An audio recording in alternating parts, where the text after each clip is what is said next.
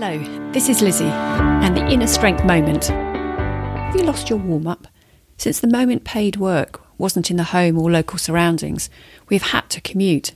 This took up time which otherwise would have been used doing things with family and friends. More recently, the commute has involved different forms of transport and has created a preparation time for body and brain.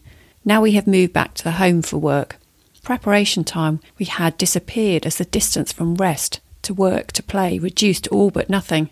This has removed freedom of thought from the walking, reduced or disappeared learning time, and the chance to take some exercise.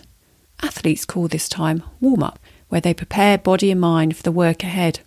I watch and hear about how people are building commuting time into their day, not because they need to get to a new location, but it's time for preparation or warm up.